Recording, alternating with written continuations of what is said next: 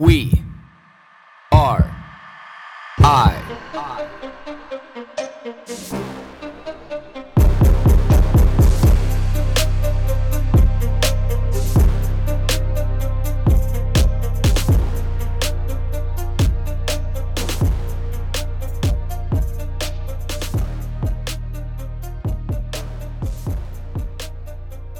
I sit here and I smirk at myself, thinking about how bad that I just don't want to say anything about the Trucker Commission and what's going on in Canada with it, and you know how listening to ple- former police chief Sloly, listening to him talk, I'm just I'm shocked that this motherfucker got fired. Like I'm absolutely shocked. If there was a dick the size of a cannon, this motherfucker. Hold on, sorry, let me back up. If there was a dick the size of a cannon coming off the federal government, this motherfucker would find a way to be able to put it in his mouth. Now, I know that's fucked up. I understand. I completely understand. But if you listen to any of what this guy had to say, I don't know whether or not that he never listened to all the other police chiefs and police commissioners from across Ontario, including the ones that took over for him. I don't know whether or not that he's doing this intentionally or whether or not that he's doing this because he actually fundamentally feels this way or you can just see how broken he is as an individual. Like, no morals, no ethics, no nothing.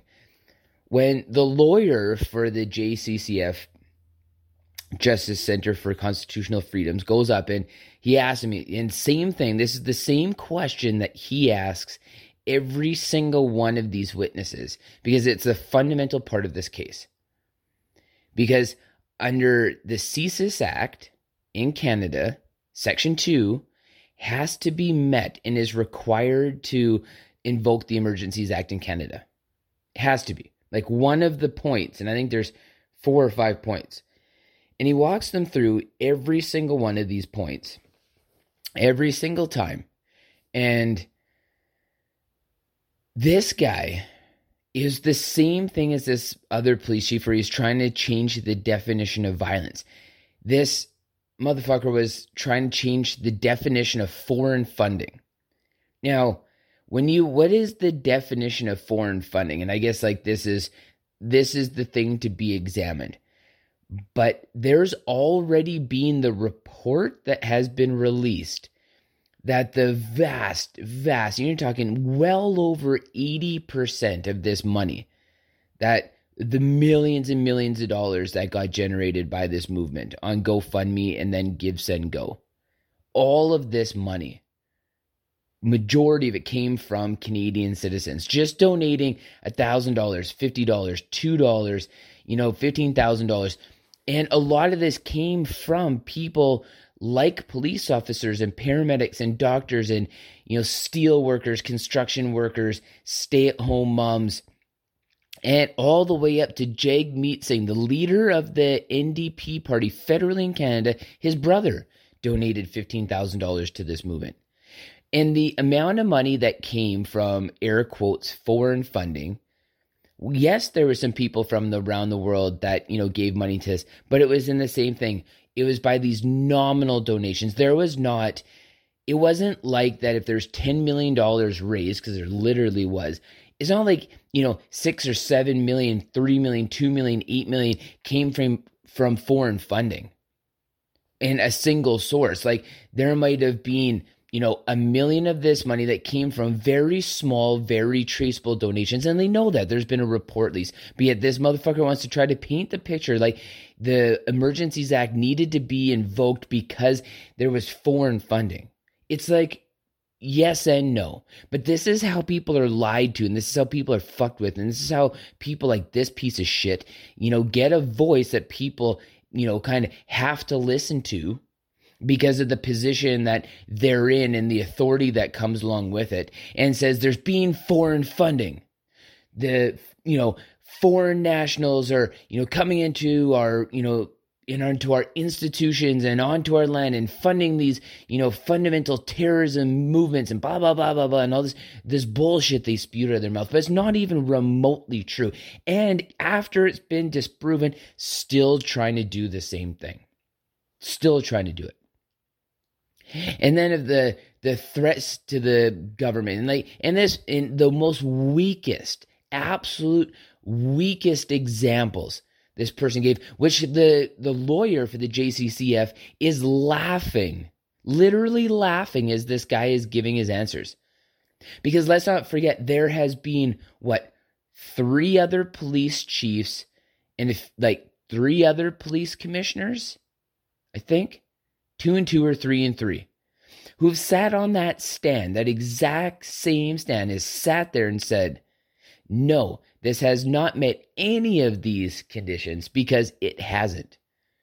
But this guy, whether he's trying to angle to get his job back, but this is what makes me say I'm surprised that this motherfucker ever lost his job. If he's willing to be able to choke on that dick so hard that he's willing to go there and make a absolute fucking fool out of himself, and the worst is making an absolute mockery out of that position. It's insane. How is anybody ever going to respect these positions and these institutional positions of power?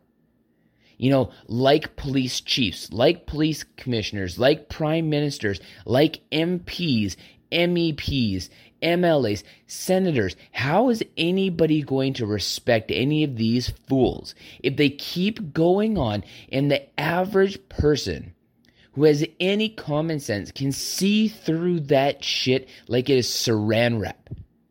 Not even saran wrap that has condensation on it. Not even saran wrap that has some fucking paint on it. Just clear old saran wrap with the sun shining through on the other motherfucking side.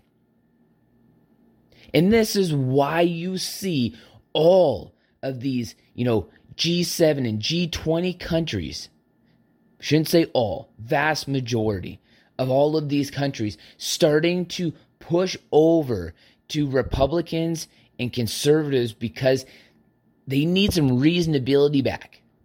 They need to be grounded and rooted again in real life because this left leaning democratic liberal politics and the way of running this world is just breaking itself. It's absolutely breaking itself. And I know that this precedes far what it is right now. And I know that there's just as stupid fucking people who get into these positions who are, you know, uh, Republican or conservative. I completely understand that.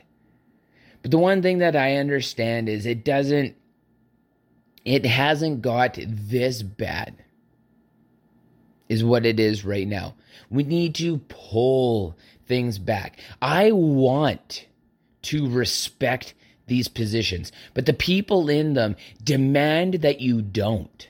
And where does that leave the world? And I will tell you, it leads to lawlessness. It's the same thing with kids and parents. If if kids look at their parents and they don't see this person that they're just like, man, if I fuck up, I'm gonna feel real bad.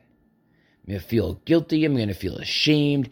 You know, if they don't look at their parent and feel that because they have that underlying fundamental respect for them, this is where things start to go wrong. And this is how parents are raising their kids today is that they just let them walk all over them all over them. And there's absolutely no fucking recourse for that. And then it trickles out into the everyday world. And then you get these people who just want to be sponges of public opinion. And the people who cry the loudest are these people who have the most fucking unbelievable ideas that should never gain any ground. And especially how you can see farmers the last people you should ever be attacking in this world, no matter what political ideology that you come from, are farmers. The people who literally put food on your table, no matter what food that is. When you see the political elite attacking farmers, you know things have gone really fucking wrong. So, My question of the day is Do you, as an individual, no matter what country you live in, do you, as an individual, have any respect for your current political climate? And I'm talking from policing, municipal, all the way up to federal, and all of these government institutions. Do you have any faith left in these institutions anymore?